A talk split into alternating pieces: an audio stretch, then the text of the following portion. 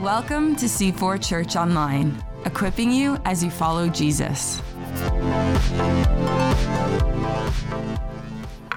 Well, good morning. It's a pleasure to be here back again with you this morning as we continue our series on, uh, on work. I want to begin by asking you a, a few questions. This was actually a, a, survey that was done several years ago by Christianity Today magazine uh, with 500 of their regular leaders and subscribers. Um, and they were asked 10 questions and asked to rate the level of importance. Uh, zero would be not important to me at all, five would be really important. We can't quite do the survey here today, of course, but I would like you to maybe do a mental check on the importance of these questions. Is the Bible accurate and trustworthy? Are creation and evolution compatible? Is hell an ever burning place of torment? Will God condemn people to hell who have never heard of Jesus? Does God have a plan for my life? Women in leadership. Should Christians take their Sabbath or Sunday observances more seriously? How involved should Christians be in politics? What surprised them at the, uh, who did the survey, and I don't know what the answer would be today, was which one was number one? 64% of those surveyed marked either a four or a five to this particular question. It was the question on the Sabbath. Should Christians take their Sabbath more seriously?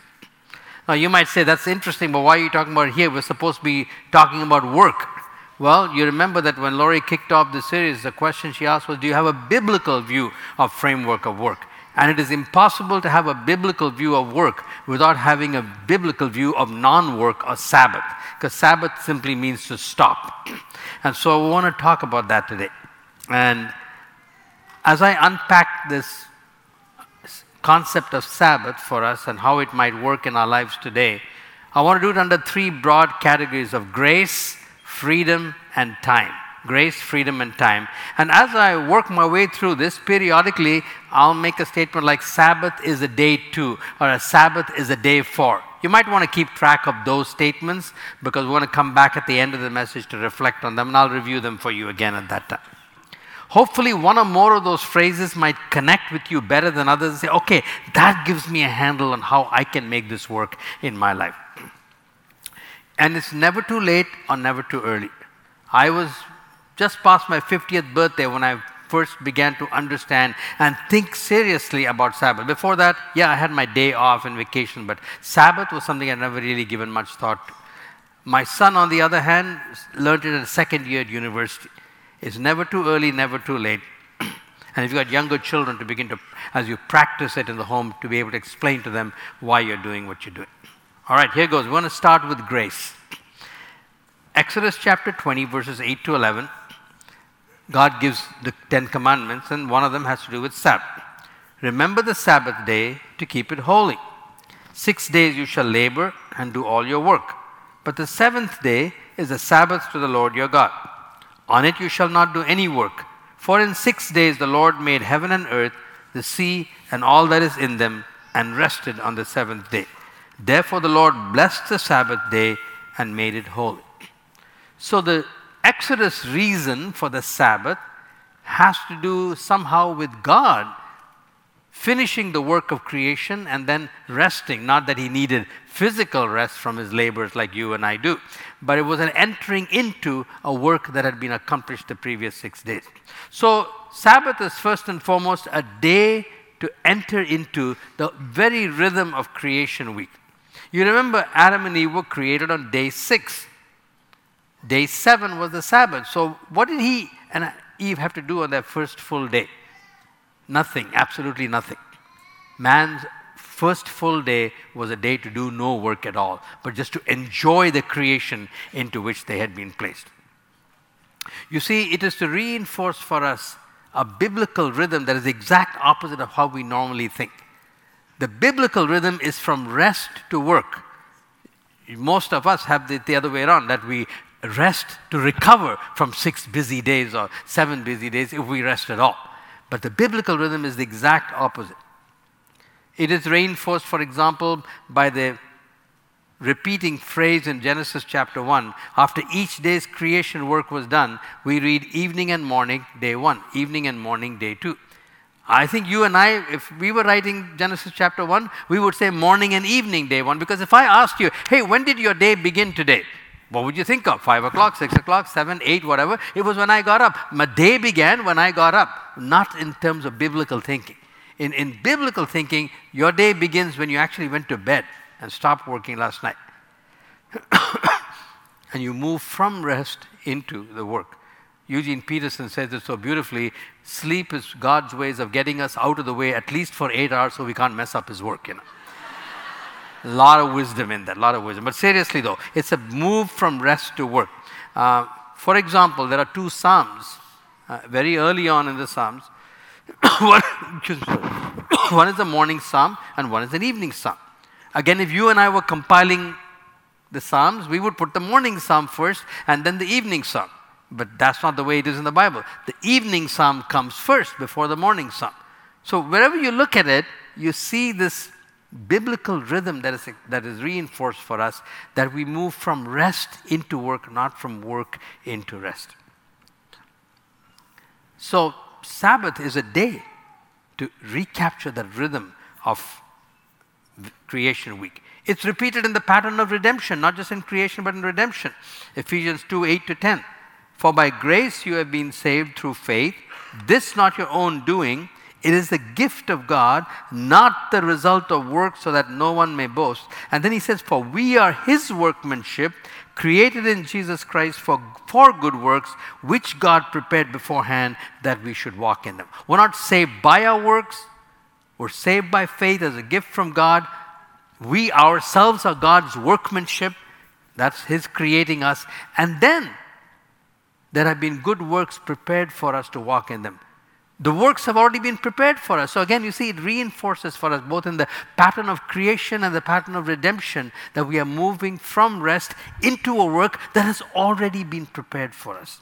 Jesus uh, reflected this perfectly in the way he lives. He said, The Father is at work, and so I am at work as well. He was always he saw his work as entering into the work that the Father was already working on all around. So it's a day to stop our work and enjoy and enter into God's work in creation.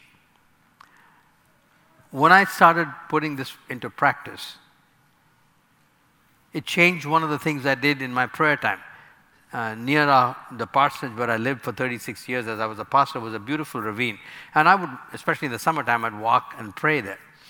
But on Sabbath days, I began to learn how to do this a little bit better. Um, there were lots of snails, especially in the springtime.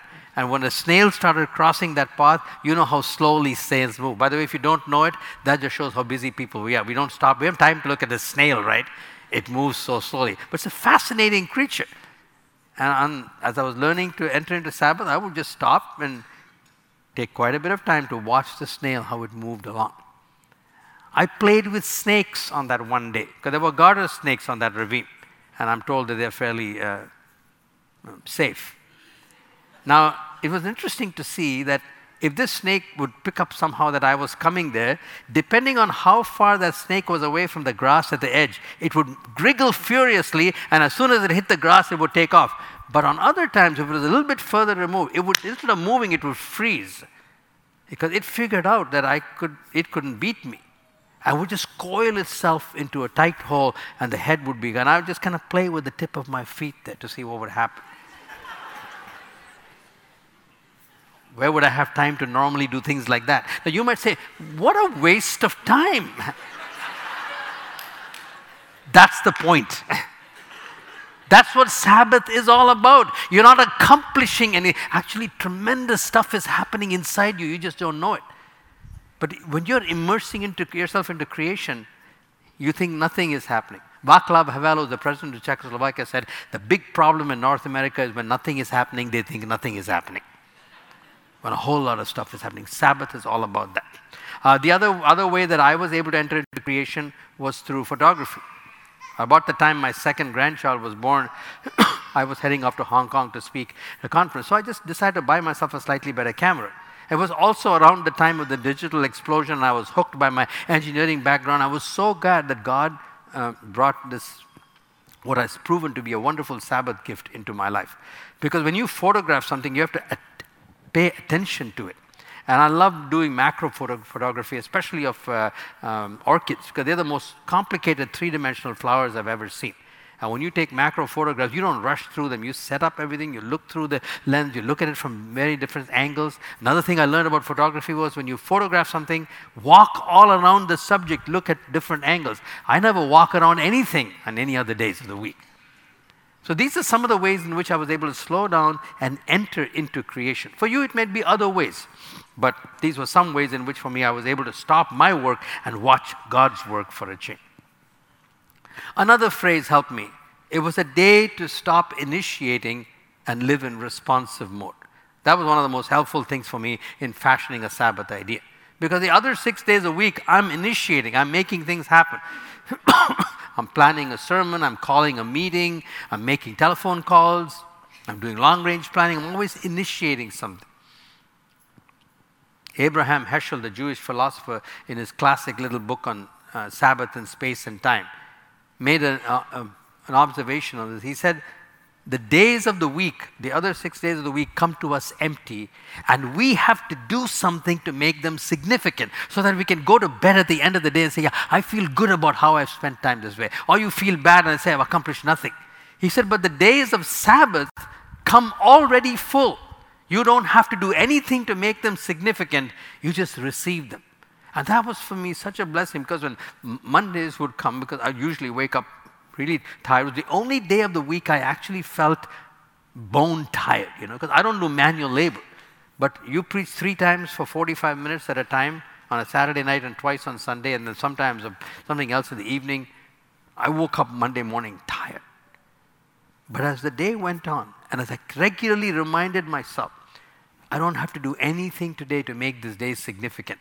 The hours of today are coming already full of significance, and Lord, all I need to do is to do receive them. Slowly, by the time Sabbath wound up, wound down, I'm sure, I was completely at rest. I began agitated and finished totally at rest, ready to enter the work. That's what I mean by moving from rest into work. For me, Sundays was not Sabbath. I was it was the busiest day of my life, of my week, making Sabbath for others. But for most of us who are listening, this is a key part of building Sabbath into your life. What you're doing here is unbelievably important. This is an opportunity for your souls to be recalibrated with that which is eternal. So don't lose the opportunity. Watch out for the increasing tendencies in our churches for people to come once in three weeks, once in four weeks, once in five weeks, and then call it regular. Just get into the habit of making this a non negotiable thing so that you don't have to get up on a Sunday morning and ask yourself, Do I go to church today or not? And you're not doing it to fulfill any regulation of pleasing some angry God. No, no, no. This is part of that Sabbath routine that you're experiencing, life where you're downing tools, ceasing from your work, and live in responsive mode. You don't have to initiate anything. Isn't that wonderful? I mean, if you're a worship leader, yeah, you have to do that. But most of us, you just come in to live in responsive mode. You don't have a choice over what the sermon is going to be about. You perhaps weren't thinking about hearing a sermon on Sabbath at all today. You might have wished it, you didn't, but you have no control over it. You don't, know, you don't know what songs are being picked. They may be your favorite ones, they may not be, but it is an opportunity to live in responsive mode and watch what God is doing in your life. Freedom is the second word under which you can think usefully about Sabbath. Now we go to from Exodus to Deuteronomy, where the Ten Commandments are given a second time, uh, and the Sabbath commandment is mentioned. Half of it sounds very much like the Exodus, but the end is very different. Listen. Observe the Sabbath day to keep it holy, as the Lord your God commanded you. Six days you shall labor and do all your work, but the seventh day is a Sabbath to the Lord your God.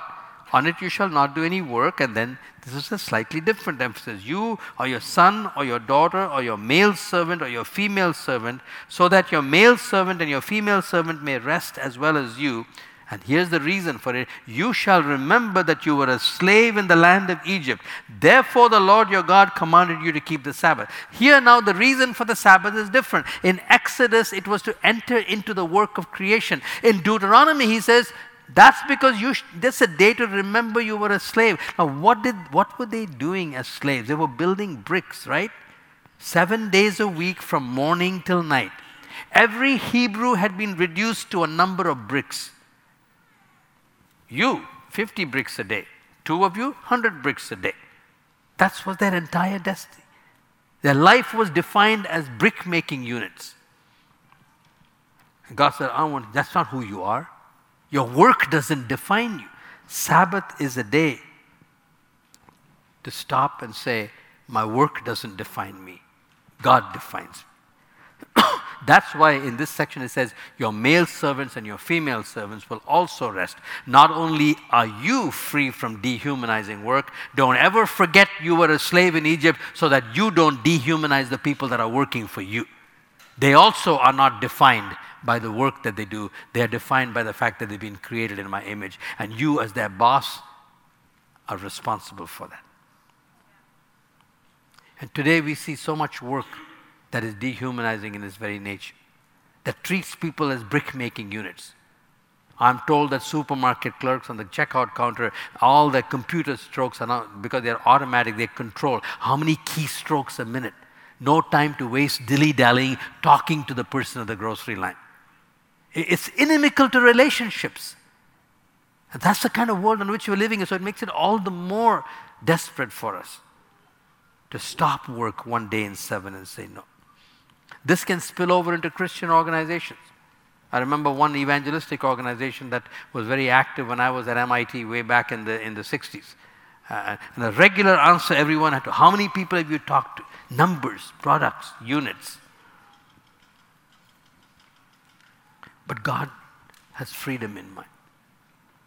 You know, not only was there the week in seven Sabbath, there was a one year and seven year sabbatical year.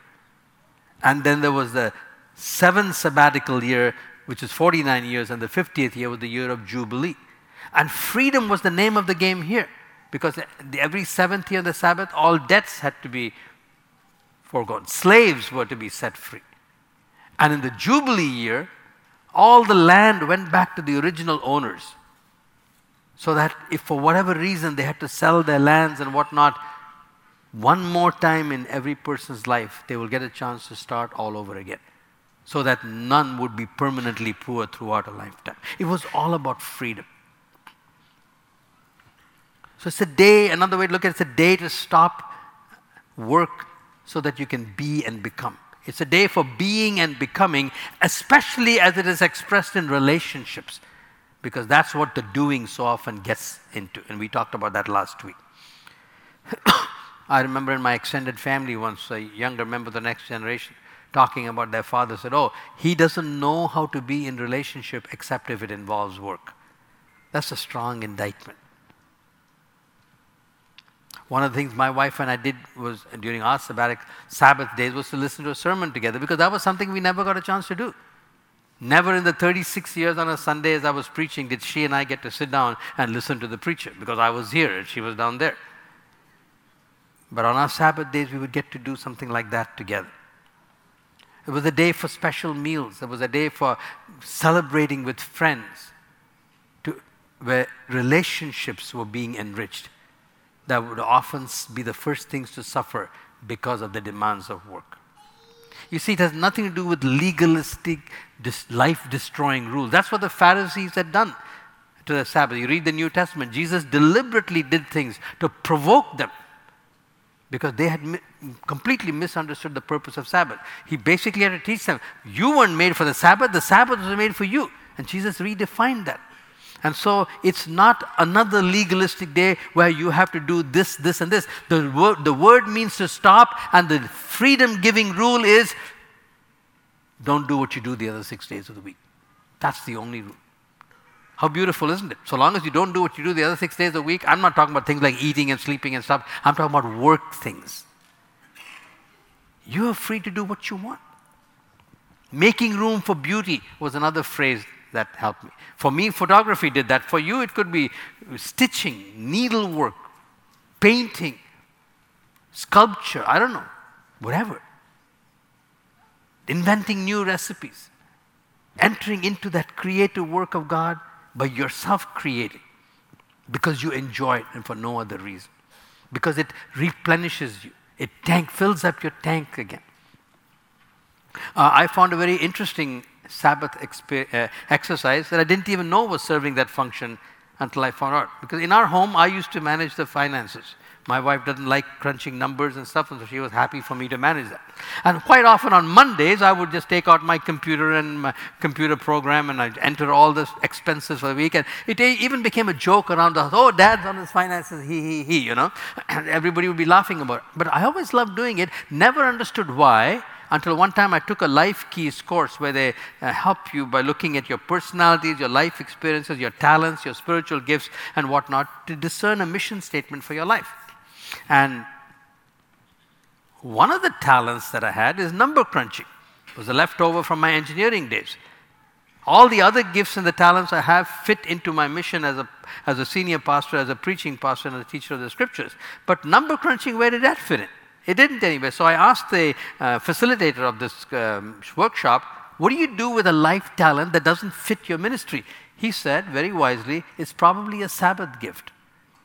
That's when I understood why I enjoyed doing finances, stuff that would bore everybody else. I just loved. So there might be things like that in your life that might enable you to discover hey, this is a Sabbath function, some gift, some talent that I have that doesn't fit anywhere else. But I just love doing it. Well, then do it. That's part of your Sabbath experience. I didn't even pray on my Sabbath the way I prayed other ways. Usually, when I get to my prayer time, I have a, I have a plan. And I think the last time I was here last summer, I, I shared with you some of those things that have helped me keep my prayer life on track. But on the Sabbath day, I didn't do that either. I said, God, I'm not going to initiate even my time of prayer with you. You initiate the prayer. I will respond. You call forth prayer. You call forth worship. And he had wonderful ways of doing it. But I was free from initiating anything that day. So that was another thing I did. It was free. I was free to not pray one of the things my wife and I did in the afternoon is I'm not very strongly interested in politics. I pray about those things, but I'm not personally interested in them. And I often found, find US politics much more interesting. So, I mean, imagine our, our, elections are over in six weeks. There they have 18 months of, of drama, you know. In, and every summer, every uh, Sabbath day, I would sit down in the afternoon. I always enjoyed Fox News and Megyn Kelly's show called Good Afternoon America or something like that. I just love watching that for an hour. Do I do it any other day of the week? Never. Do I do it now? No, I'd stopped. But during those days, it was a one hour of doing things that just I enjoyed doing them. I was free to do it. That's the beautiful thing about this. There's nothing legalistic. Just don't do what you do the other six days. Keep varying, keep experimenting, and you'll keep learning Sabbath. So, grace, freedom, and then the third thing is time. Sabbath is a reminder of God's lordship over time. You know, it's interesting. If I would ask you, in what context does the Bible use the word holy?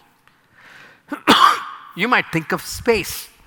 You know, Moses was standing on holy ground. The tabernacle or the tent was holy. There was the Holy of Holies inside the tabernacle that had the Ark of the Covenant and whatnot. And only the high priest could go there once a year.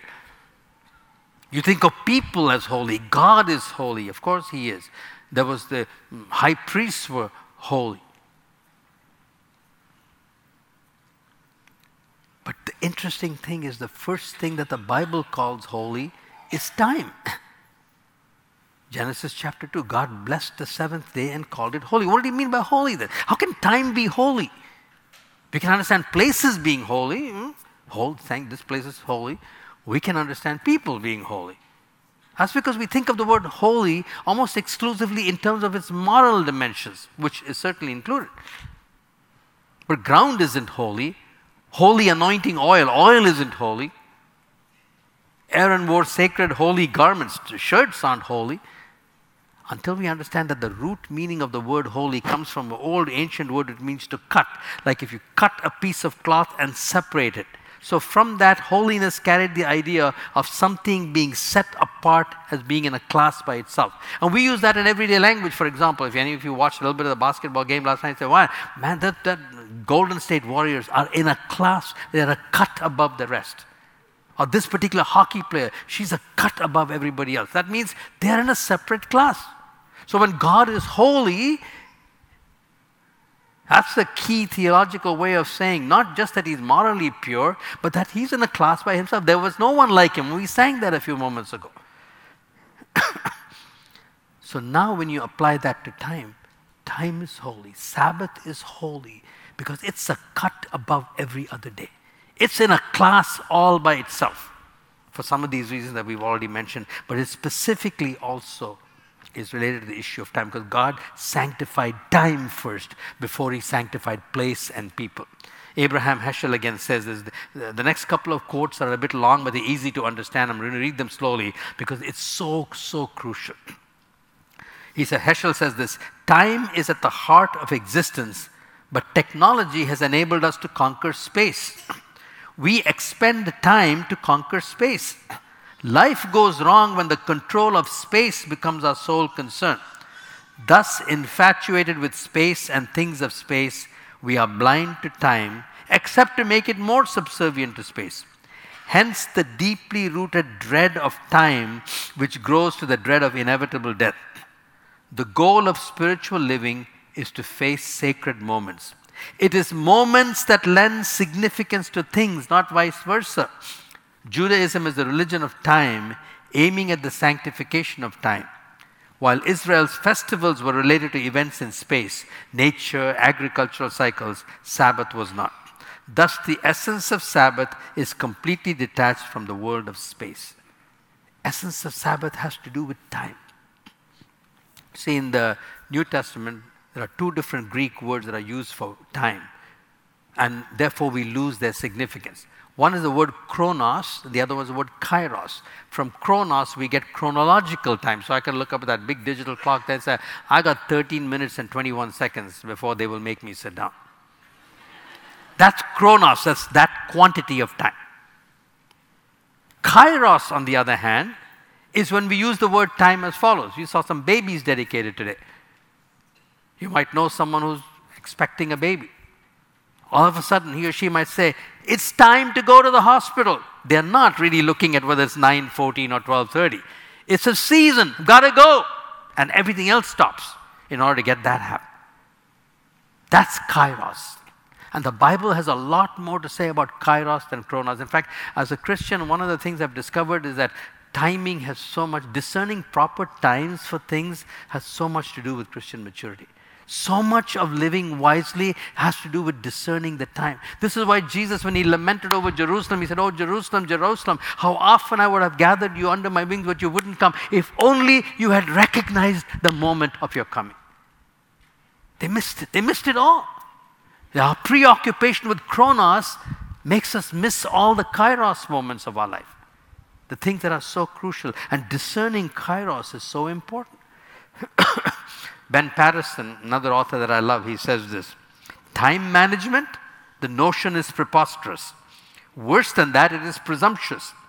Who could presume to manage kairos? What we really do with all this time management techniques is to find ways to do more things within the time we've been given.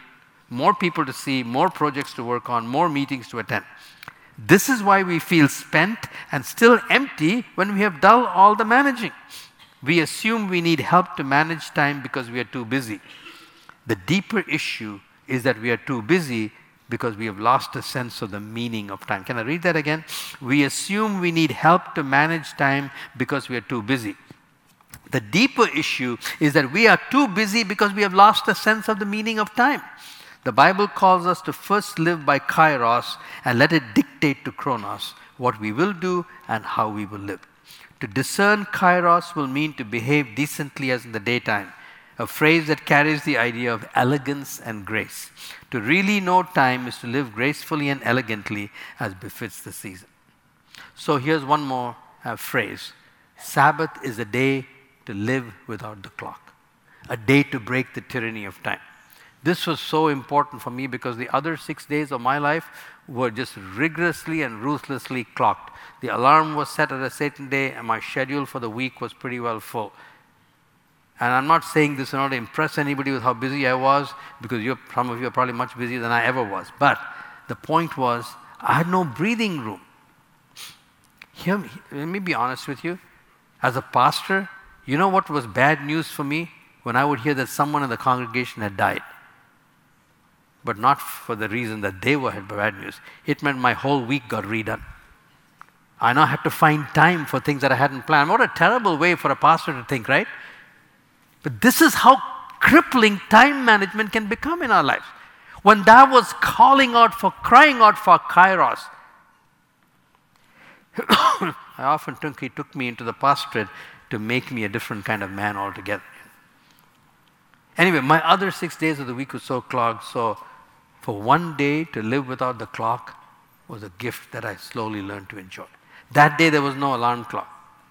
And that day I did whatever I felt like doing for as long as I wanted to. I actually sat down and had breakfast. Because other six days of the week I stood up, eating stood up. Then I actually sat down and read newspapers in those days where people still read newspapers. and I didn't have to go anywhere, you see. There was a lot of things that had to be done that day. You do whatever you do for as long as you enjoy it. Here's a story that helped me. One blustery weekend, I was strolling with my little boy on an Atlantic beach. We were scaling clamshells into the onshore wind and watching them curve back on us. I don't know why this was fun, but on that morning, scaling clamshells seemed like the best of all possible things to do. After a while, I looked at my watch. It was lunchtime. We left the beach reluctantly.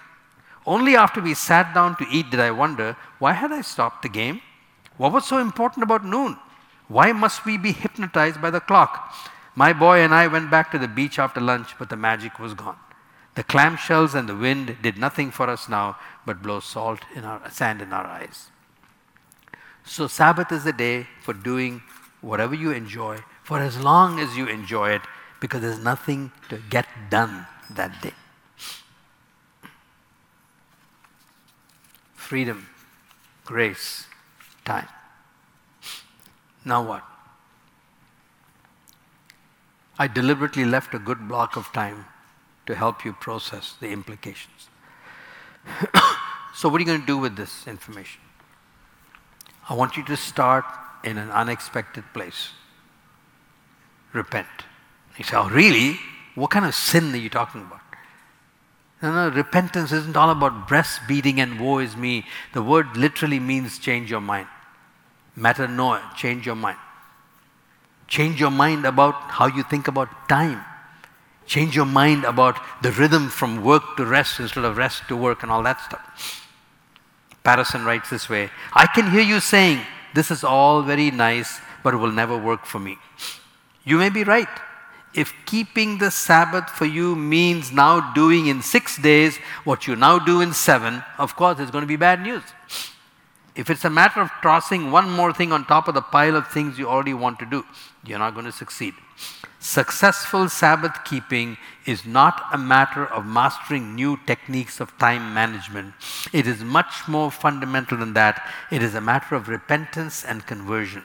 It means renouncing a way of life that has no space for God and choosing by faith a life that does. Certainly, there are techniques that a family can use to make Sabbath keeping easier. Sabbath keeping Jews can teach us a lot. And I've given you several phrases that you can use as, as, spotlights to shine on your increasing understanding of Sabbath. But until this basic repentance and conversion happens, the techniques are of no use. The real issue is if you and I are too busy to stop working one day a week, then we are too busy, period. Our problem is sin, not lack of time, and we need to cry out for God, cry out to mercy, to God for mercy. So, where do you need to change your mind about what we've talked about today? Take a few moments to think about that. What are you resisting the most in what you heard this morning? What do you feel like arguing with me the most about? I'm not talking about questions for clarification, there are many.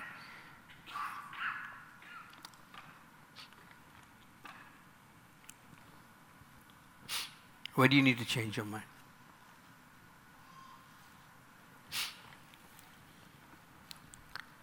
Secondly, reflect. Let me give you again some of the phrases that I've used to describe what Sabbath might look like. Which one connects with you? A day to relive the rhythm of creation week so you can learn to move from rest to work.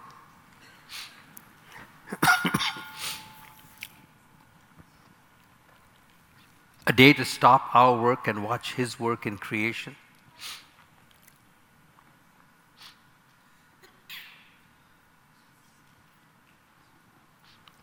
A day not to initiate but to live in responsive mode.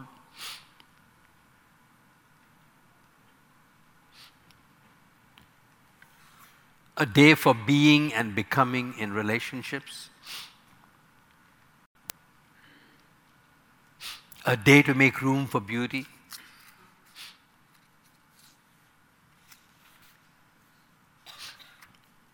A day to break the tyranny of time. Reflect on those phrases. Listen to the sermon a second time if you need to. Then start somewhere. The third thing I'd say to you. Start somewhere. You're not going to go, very few of us are going to go from a seven day work week mentality to six.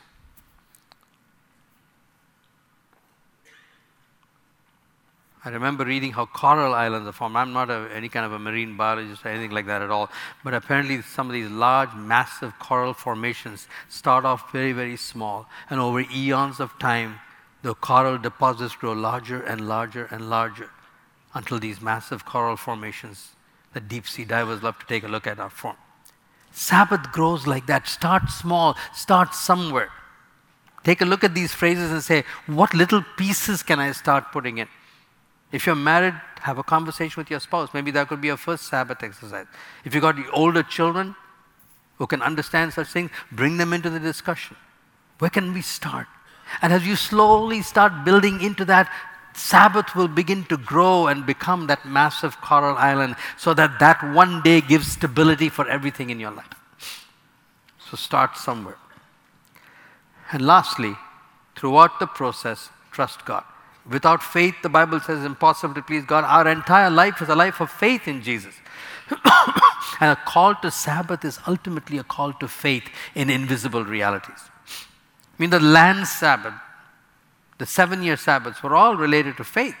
You know what God would say to them? He said, I will give you so much harvest in the sixth year that you will have enough to eat for the sixth year, the seventh year, and the eighth year, which is what they needed if they were going to not plow the land at all for year seven. Oh, really? Really, God, you will do that? It becomes an exercise in faith. Same thing he would say if your relative wants money, want to borrow money from you. Don't be mean spirited and say, oh, another six more months, it's going to be a sabbatical year. If that guy doesn't pay me back in the next six months, I'm going to have to forego the debt. He said, Don't think like that. Trust me, he said. And of course, Jubilee year, when all the land has to go back. It, you know what? There's very little evidence that Israel ever obeyed the Jubilee or even obeyed the seven year Sabbaths. And you know the regular denunciations of the prophets for not keeping Sabbath. Looks like this was one of the commandments that they broke wholesale because they couldn't bring themselves to trust God that I can get everything that God wants me to get done in six days. I'll tell you something, you, you will not get done everything that you want to do in six days. But we will definitely get done everything that God wants us to do in six days. So ultimately, it becomes an issue of faith. My son had to learn it in second year. He studied business at Queen's, economics at Queen's, and apparently the second year at Queen's was the year where they separated it out in the business world, at least in that course those who were going to make it and those who didn't. Yet it was in year two that God began to speak to him about Sabbath, daring to trust God. So repent, reflect, start somewhere, and trust God. Eventually, it spills over into the rest of your life. Like I close with this story. Uh, a Westerner went over to Africa for a safari, and he hired some local people to help him carry all his equipment. And he was so pleased with the amazing progress that they made on day one. He went to bed all excited. He got up early the next morning, anticipating another day of great advance in his safari. To his utter consternation, he found all the locals that he had hired sitting down, refusing to move. And when through his interpreter he inquired as to the reason for this strange behavior, this is what he was told. We went so fast yesterday, we are waiting for our souls to catch up with our bodies. About as severe an indictment of the society that we live in, many of us, our souls are lagging far, far, far behind our bodies. The unfortunate thing is, it took those Africans one day to find out some of us don't find out in an entire lifetime. Let's pray together. Lord Jesus, you said you were the Lord of Sabbath. And you also said, Come unto me, all you that labor and are heavy laden, and I will give you rest. Learn of me, for I am meek and humble. Thank you that you are a humble and a meek teacher and that we can run to you and say, Yes, Jesus, we thank you that we were not made for the Sabbath. The Sabbath was made for us, and you are the Lord of the Sabbath. You alone can give us that kind of rest. I don't know how I'm going to pull this off, but I am going to come to you and learn of you. You are meek, you never get angry with me. You are humble. You lower yourself to my level. Thank you that I have such a wonderful teacher. I am looking forward to learning from you and incorporating Sabbath into my life and entering into your rest. Thank you, Lord Jesus. Amen. Thanks for joining us. To connect to the ministries of C4, visit c4church.com.